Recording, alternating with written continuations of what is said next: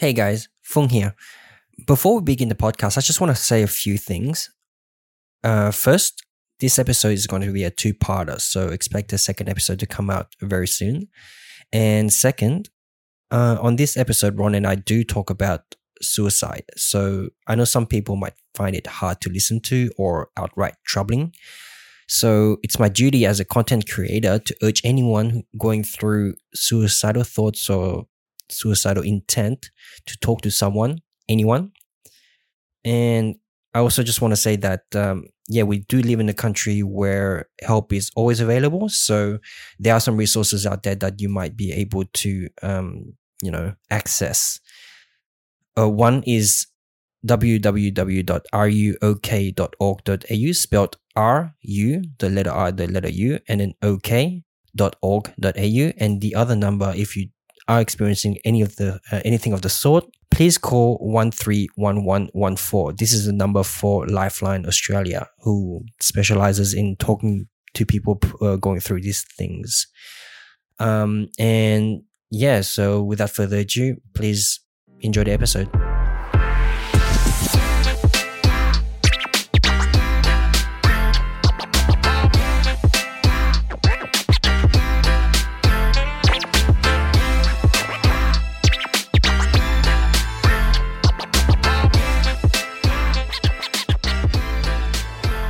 Welcome back to the Escape Rope Podcast. My name is Foong. And I'm Ron. Today we have a special guest. We have our good mate from our gym, Eric Manalo. How you doing, man? Oh man, I love that intro. Yeah. Thanks, Foong. Love that intro. Before you go ahead, I just want to say that you are also an avid podcaster. Like, you run a podcast with your two mates. That's right. Also from our gym, like blue belts, are they? One's a blue belt, one's a white belt. But yeah. Definitely. I'm keen for that. So his podcast is called The 3 Boks. So if you guys have a chance, check it out. What are the chances in one gym there's two podcasts? I think there's a few. There's a few. Yeah, wow, yeah. There we there's go. A few from memory. So yeah. There's a few. What? Really? Yeah. I'm only aware of your one. Oh, really? Yeah. Yeah, there's Brendan as well. Yeah. Brendan Millswood. Okay. He's got something called the Wogs or something like that. The Wogs. Yeah. Straight from Bankstown. They're an interesting bunch. I've listened to their podcast a little bit and it's funny, but however, I like the premise of the Escape Rope. I really do. Well, thank you, sir. I listened to a few and I like the premise of it. So I just got to add, before we kind of go on, if you guys don't mind me asking, what's your definition of escape rope? So I'll let the mastermind of this answer the question, because he came up with a name for our podcast. So Ron, do you want to be honest? Yeah, so when I was younger, I used to play Pokemon. When you're in the caves, the easiest way to get out is to use the escape rope item. Yeah. It takes you right out of the caves and... towards like the Pokemon Center, whatever. So I thought it's kind of like a good analogy of what I wanted this to be. It's kind of like my little escape rope from whatever situation I'm in, just to sort of take me out for even a little bit. That's this podcast, but it can be more general. It can be anything. Anyone can have their own escape rope. It doesn't have to be anything specific. For some, it could be jiu-jitsu. That's their little escape rope from the week. It could be, I don't know, some people like to drink. That's their escape rope. Not necessarily the most productive escape rope, but that was sort of where my head was when I was thinking about the name. And when I thought about the name, I thought, I think that kind of sounds like what I want this to be. Like it. Yeah. What's your definition of escape rope? So initially, when we first started to talk, Ron and I, we shared a common interest in podcasting. And my premise of the escape rope, or the idea of a podcast, is always to lead people away from the 9 to 5. Okay. So that was the initial process. But Ron being in the 9 to 5 actually gave me a different outlook on what people like to do. Some people might not want to be entrepreneurs. Some people might not want to work for themselves, but be an asset to a vision that they believe in, right? So for some people, the 9 to 5 is their NO and BO. So they want to progress in that particular sort of like work environment. Yeah. Okay. So for me, the escape rope is no longer about like taking away people from away from the 9 to 5, but rather finding what builds their character. Mm-hmm. Okay. So the escape rope, what might that be? So like Ron said, might be podcasting, might be drinking, might be just going home and Netflix. But for others, it might be taking up a hobby on the side, doing something on the weekend, doing something extra that defines their character, that creates stories that they can tell other people, right? So this is a way for Ron and I to tell our story. So the Escape Rope podcast is pretty much that for us. Okay. I just wanted to find out both your definitions before we kind of go, because as I was coming in, you know, like as we were conversing before I came into here, I had to look into what has happened to me. And I know the 9 to 5, I'm currently there. But before that, I was also just doing my own thing in Sweden. But I'll get to that later, where I was running my own stuff. You know, so in that regard, I know escape ropes, both the positive and the negative, but I'll let you guys figure that out. And I hope your listeners can tune in from start to finish, just so that way you can see how all of this connects in the end. So, and hence reason why I said I wanted to know first what your definitions are, because as with anybody, there's both positive and negative. But yeah, let's. Good to know. Good to know. I think the key is the escape rope is sort of it's kind of ambiguous. It just depends on what your definition is. Sure. Okay. I mean, just before we go any further, like, I mean, what's your definition of a escape rope? Oh, I have a lot, but I want to be able to let you guys figure it out. You said you wanted to be ambiguous.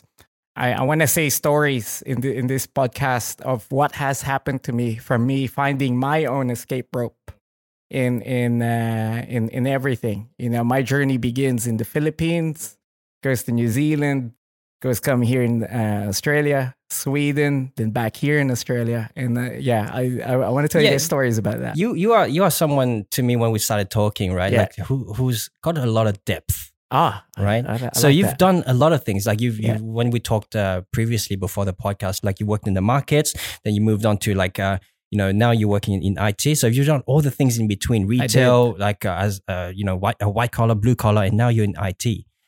So tell me a little bit about that.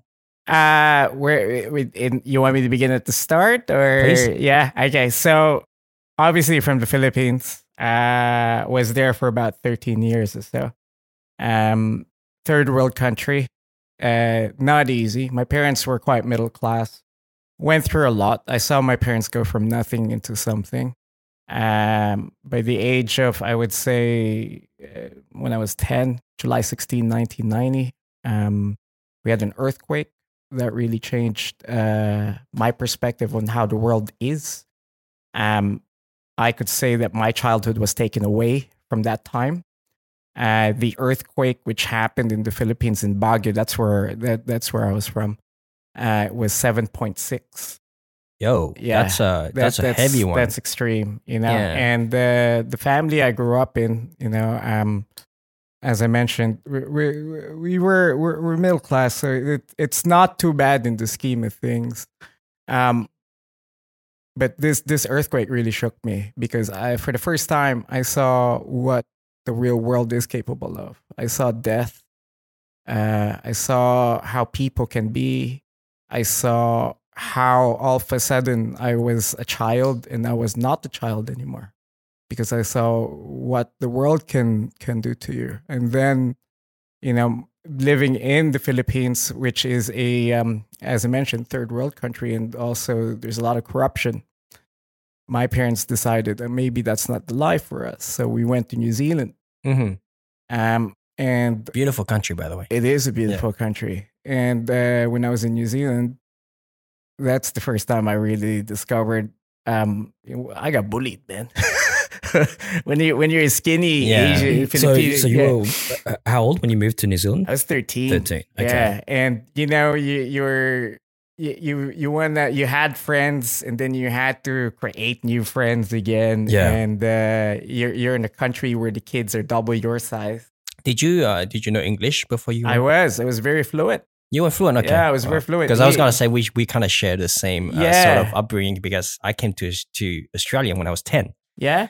But the difference is I didn't know anything. I didn't know the language at all. Okay, so my folks, when they kind of knew that we were going to go overseas one way or the other. Right. So instead of us speaking the native tongue, which is Tagalog, they taught us English directly.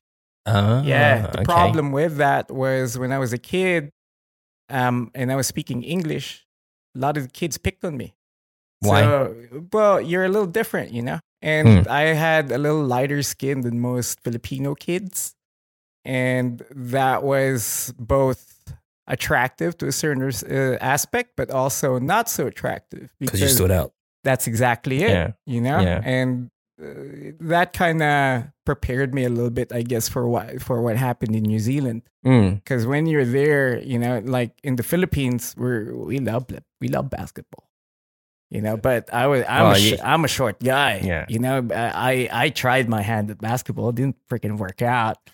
You know, you always want to think you're the next MJ, but fuck that. That shit ain't going to happen, especially if you're short. You're more the motherfucking Muggsy Bogues of that shit. You know what I mean? It's actually quite funny because I know a lot of Filipino guys love basketball, right? And the majority of them are like, what? 5'5" or something. That's exactly it. It's always funny playing against like fellow players because they love handling the ball. Yep.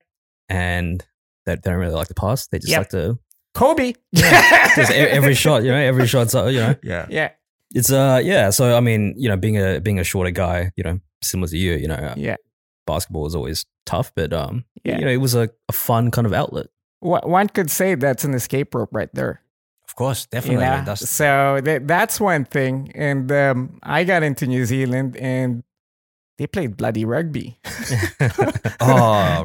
They played rugby. Yeah. So I couldn't integrate myself into league or union. I could only integrate myself into touch rugby. So, you know, I was a bit of a speedy guy, but nonetheless, I got picked on. So I was in New Zealand for about, you know, I guess about 5 years or so. And then I noticed I really didn't fit in. Then I wanted to escape. There's that escape rope again. Right. I wanted to escape. I spoke to my mom. Mom was thinking the same thing. Opportunities were limited in New Zealand. So really, I always thought, I always had New Zealand in my mind that it's sort of similar to Australia. This is like a smaller market. That's correct. It's just that's everything's correct. A bit smaller. It is. Okay. So, yeah. So, Ron, you pretty much painted the premise of how that is. Because, of course, it's very similar. But at the same time, it's a smaller country. You know, it's not as big as Australia. There's a lot of opportunities. And actually, you know, my parents decided, once again, time to migrate.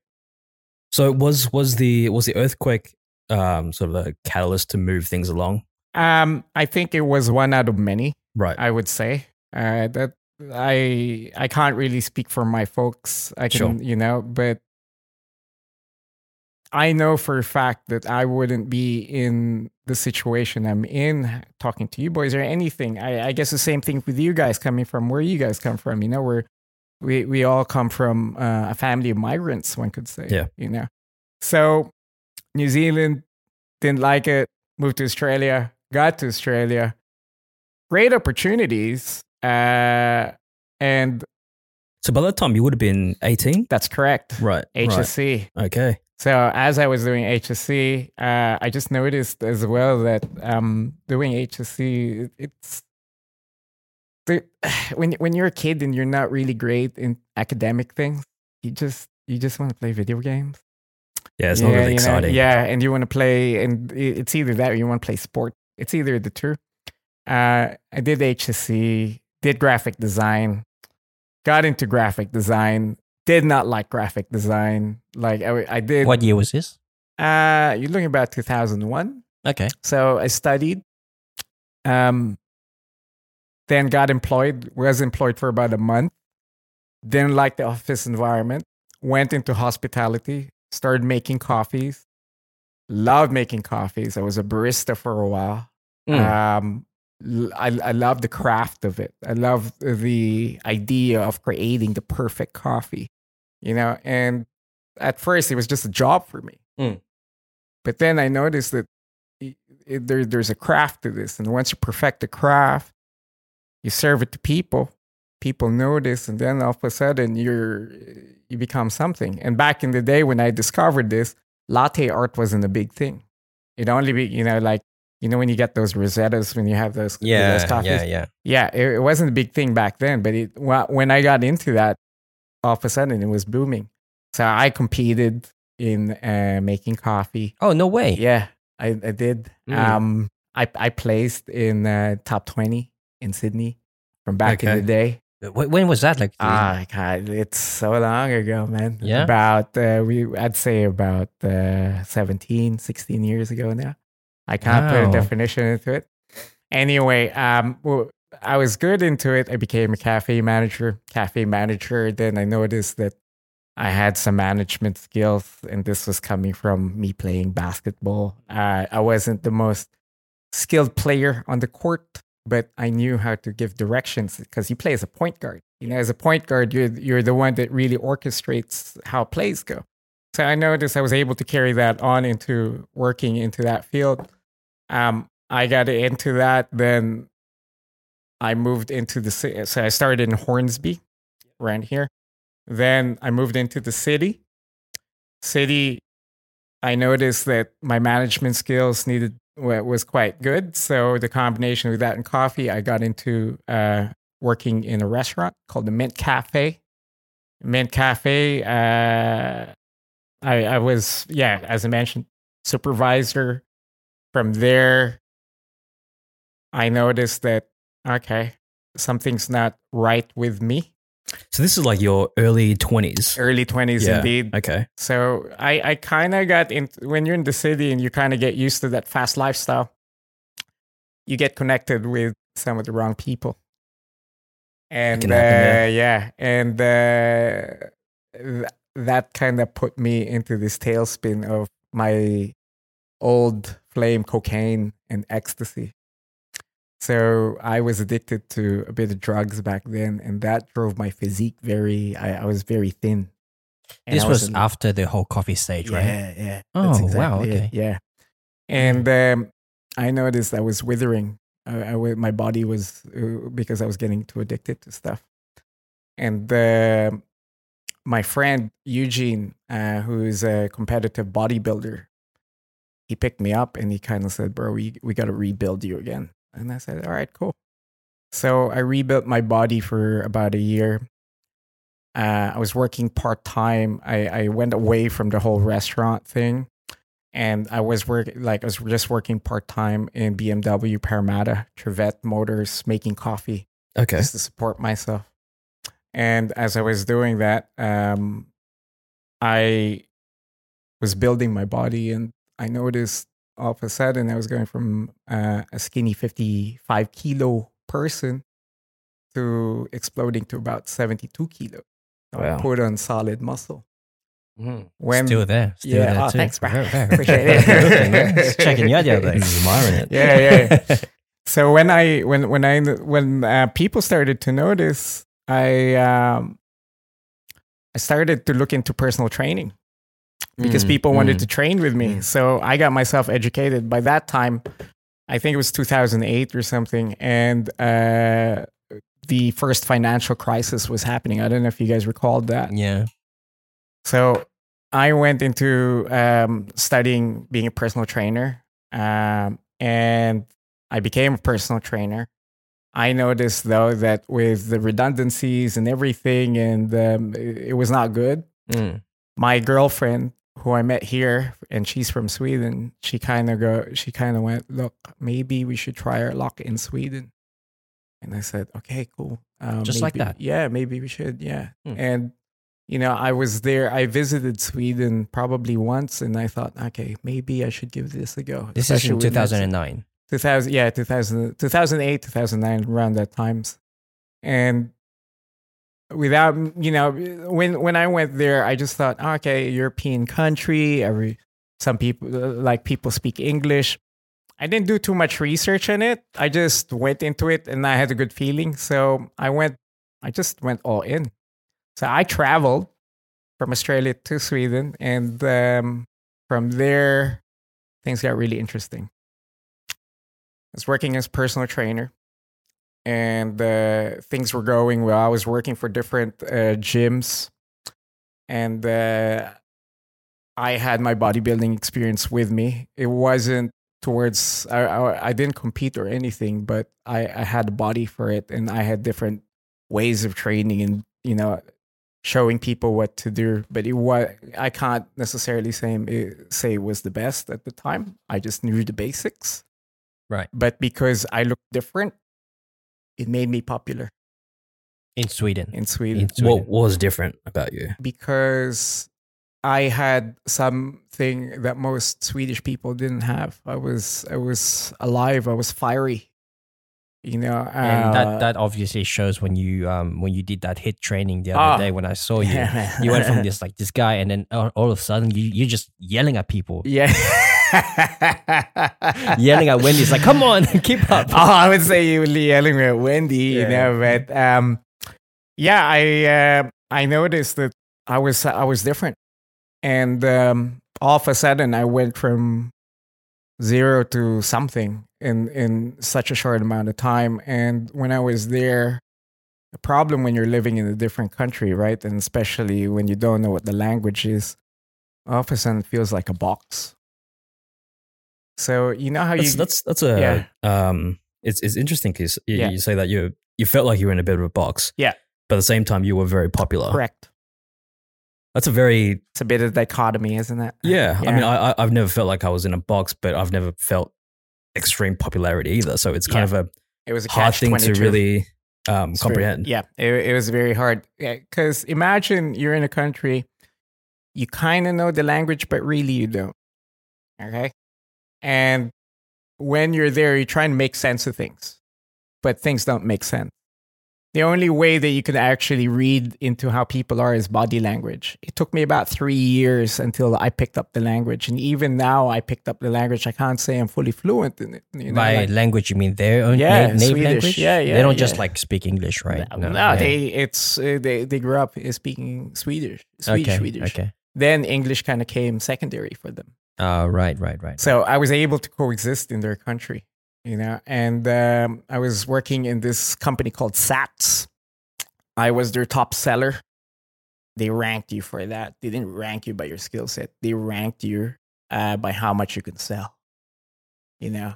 But because of the fact that you can sell, it's via default known that you're good at what you do, you know. So I kind of went with that. So one could say I was kind of doing a bit of an imposter syndrome. Yeah. That's something that Ron and I do talk about, the imposter syndrome. It's also something that we have when we talk about when we're actually hosting this podcast. Like, we all do. What do we know? What exactly do we know? How qualified are we to talk about the things that we talk about? Oh. You know, this kind of things always comes up. Unless you have a fact checker. Well, yeah, you could have that or do your research. But it's something that's very prevalent. Like you hear about, say, for example, like the F1 documentary that you and I were just checking. I'm deep into it now. Yeah. Yeah, there's a documentary on Netflix. It deals with just F1 drivers. Oh, yeah. And some of them actually mentioned that the fact that they also have imposter syndrome. Like, who are they to actually have the right to be behind the wheel of this multi-million-dollar vehicle, you know? So we do understand what you mean by imposter syndrome. I think everybody has it to some extent. Well, look, and anybody has it. I challenge everybody that has gone into any job. Your first few days, your first few weeks, you can't say that you're like, holy shit, here I am. I fucking know what to do. No, you don't. Mm-mm. You know to some extent, but you don't know. Right. I think my mindset is more, when I think of imposter syndrome, is more I don't deserve to be there, or I don't deserve to call myself something. Sure. That even though I'm doing it, like, you know, we do a podcast, we host a podcast. Sure. I still don't really consider myself a podcaster. Well, do you need to live by that label? I guess I don't have to. I don't think I really want to either. But I mean, that's let's go back to that. Let's go back to that. So go on. But before you go on, what I find interesting, right? Yeah. For each step of your life, each environment that you find yourself in, it seems like you just instantly thrust yourself into it without any sort of thinking behind it. You're just like, oh, I have a good feeling about this, so I'm going to do it. But it also kind of relates back to your parents making the call to move to New Zealand, right? Possibly. So it's one of the things that you have to do it or you don't. First. And that's probably why, from my point of view anyways, when you said that you were a boy and then you became a man in an instant because of an external sort of event. Yeah. And that's why you've actually, like, from then on, you've kind of led your life in that sense. Sure. Do I have that right? Yeah, possibly. I can't say fully to a certain extent. It definitely sounds like there's a level of instability. Moving from, what happened with, the earthquake and then to New Zealand where it didn't sound like you fully settled. Sure. And then 5 years later, you're on to Australia. Sure. And then short time later, you're somewhere else. Yeah. So it didn't seem like you quite settled at each of those places after the earthquake. I don't think I ever have. Yeah. So we're touching onto this imposter syndrome. So imagine my feeling of being in Sweden, being popular as a trainer and thinking, what the fuck am I doing here? It wasn't so long ago that I was a barista. It wasn't so long ago I was in the Philippines when I had to reflect back.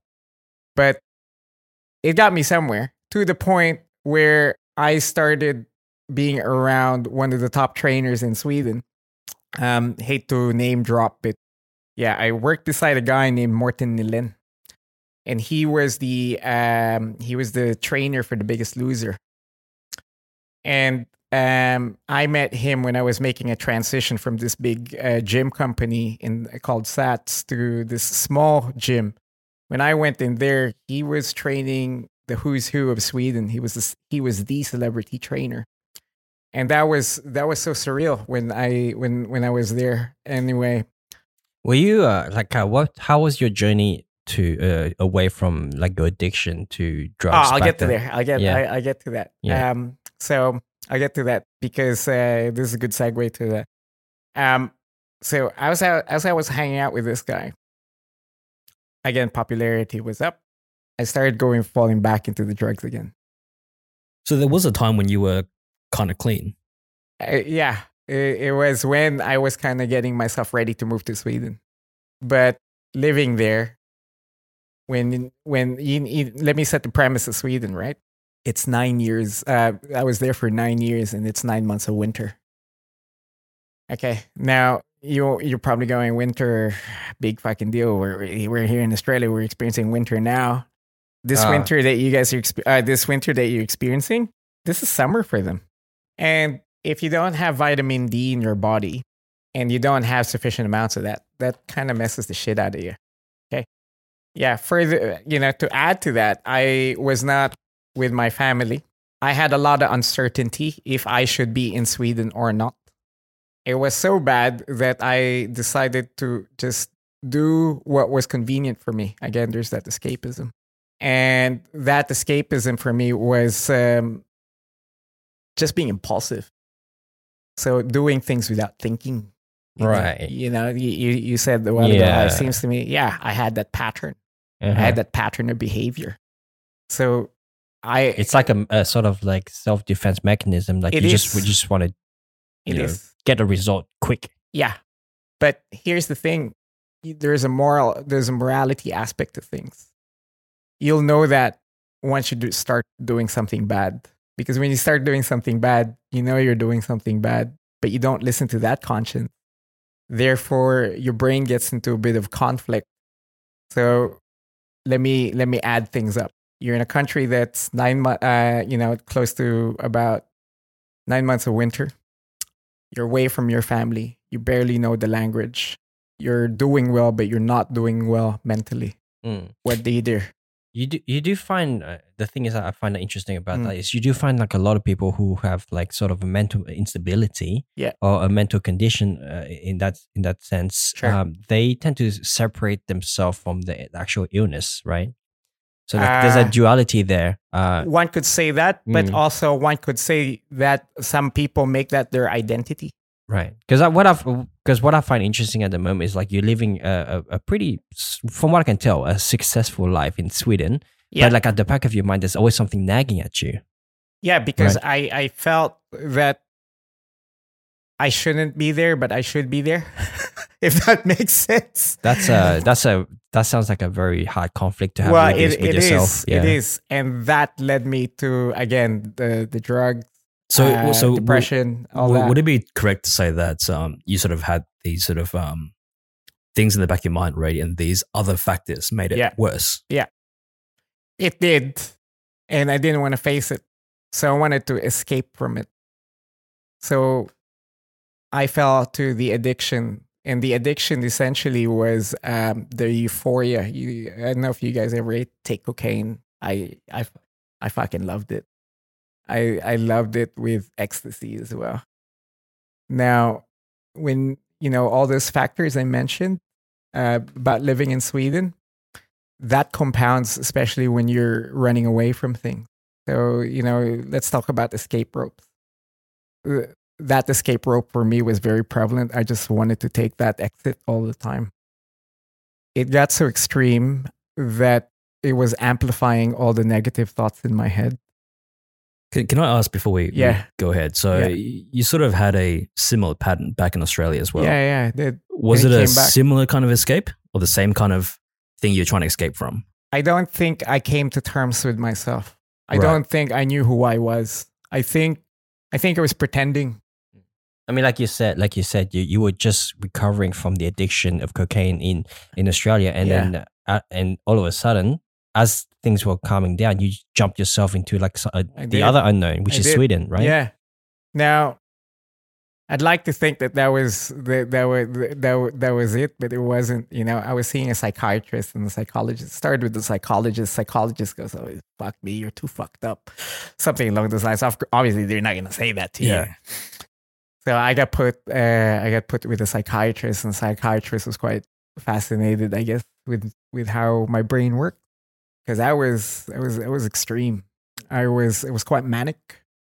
And I noticed that the only thing other than drugs that made me feel good was when I was training in the gym and when I was around people. And then I found group fitness training. Group fitness training, essentially, I was a boot camp instructor. Then I was a Les Mills instructor. Les Mills essentially... This was still in Sweden? This was in Sweden. And what year was this? I can't remember because that was a blur from all the drugs and everything. Really? Yeah. But I would say probably the final 5 years. I can tell you for 5 years that wasn't me. And there is a part of my brain that's still trying to catch up. And I still can't make sense of things. You got clean. For a while. I did. And then what was sort of going through your mind when you were came into contact with the drugs again? Oh man. Because obviously it took a fair bit to get out of the original addiction, right? It took a while, but you kind of had to replace it with a reason in your brain. Sure. Because and anybody that's addicted will know this. When you feel that addiction, you're a different person, bro. You're not who you think you are. I would even say that anyone that's addicted, if they used that mindset of them trying to get that drug, because essentially that's you getting to a goal. Ah, interesting. And you become so obsessed. That you'll do fucking anything to get that drug. That even when you touch that drug, you already feel high. Oh, wow. Okay. Whoa. And that goal is to get high. To get high. To get to that state. Because when all of a sudden you decide, I want some cocaine. you know, if you kind of, I don't know if you guys are a big fan of Chappelle's Show, you know, the, you know, what does Rick James say? It's cocaine, a hell of a drug, you know, which it is, you know. And I was like, if you look at anybody that's addicted, sometimes the rise is better than you achieving that.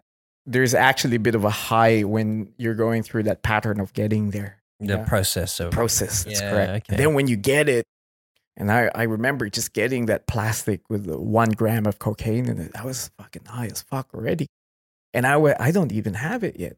You know, it took me a while to realize that if you had that same mindset, whoever is addicted, if you took it into something that you really wanted, which is like cocaine, you can get it. But again, that's something I discovered. You know, from back then. That's like the wrong way to think about ambitions and the journey of like success. Yeah, you know? But it's also a dichotomy, and it's also a mindset when you really think about it. Yeah. Now, I know I'm a little bit all over the place because I'm talking about a time in my life where I was all over the place. All right. So following that, when was the first time you remembered? Well, when was the first time you remember that it's finally 0.0 for you? This is like ground zero. This is when I can build myself back up. Okay. So before I get there, I went through an interesting journey in fitness. Before I got into the whole thing with drugs, I was exploring different things. As I mentioned, I was a bodybuilder at one point. Then I discovered CrossFit. I love CrossFit at one point. From CrossFit, I discovered strongman.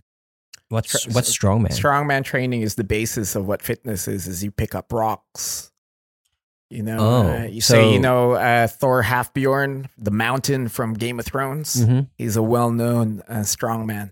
I'm a big fan of those. Yeah. So I love picking up rocks. And then. Okay. Yeah. So it's just like picking up random objects, is it? No, not necessarily. One day I'll take you to this beautiful gym that I train in called Black Flag when we open, of course, after this whole COVID-19. Yeah. So if I wasn't taking drugs, that was my high. So let me go back now to your question. When did I realize that this was it? So at the peak of me going through what I was going through in Sweden, I went out. And I was with this music producer. He was quite well known in the music industry. We went out. We had fuckloads of wine. That night, though, because I was feeling that escapism again, I decided if I can get 2 grams of cocaine. Okay. So I went into my apartment.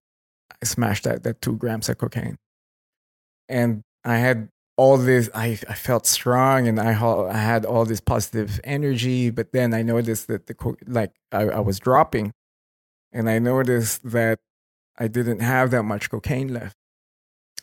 And all of a sudden, I started feeling depressed, and I'm like, because you're running out. And then I ran out, and then the calm down was coming, and the calm down got extreme. And I wanted to escape. And in the middle of winter, there's this bridge. It's called Kungsholmensbrunn, which is a bridge that connects Södermalm, which is quite similar to what we have here in Parramatta, and also Kongsholmen, which is quite similar to Mossman. Mm-hmm. And at the time, I walked in the bridge. And I was at the peak now of my calm down, and I wasn't feeling great. And at that point, I had a reflection of everything that has ever happened to me, and I wanted to end it there. And as I got into the middle of the bridge, I stood at the very edge. I had wind blowing through me, and it was a cold breeze. And I was looking down, and there were cars just going behind me, and some of them were beeping, some of them didn't stop. Were you standing on the ledge? I was on the edge, okay. and the lake was frozen. And I thought to myself, at least when I hit the ground, that's it. Hey guys, it's Ron here. That was part 1. But before we conclude this episode, it is worth repeating what Foong mentioned at the start of all this. And that is that there is help and resources out there for people going through a difficult time or feel like things just don't seem to be getting any better. I understand sometimes it is hard to talk to friends or family or ask for help because you don't want to worry them or you don't want to bother them. But that's why there are dedicated resources like RUOK.org and Lifeline on 13, 11, 14, who are there to listen first and foremost. And all of this might not be for you specifically, but it could be for someone that you do know. Someone who don't seem like themselves or haven't been socializing as much as they used to, and they just seem to be a little bit more withdrawn than usual. It is always worth it to reach out to them. And on that note, that's the conclusion of part one. Follow us on Facebook, Instagram, and Twitter for updates on part two. And we hope you enjoyed this first part and return to listen to the conclusion of Eric's story. Have a good one, guys. See ya.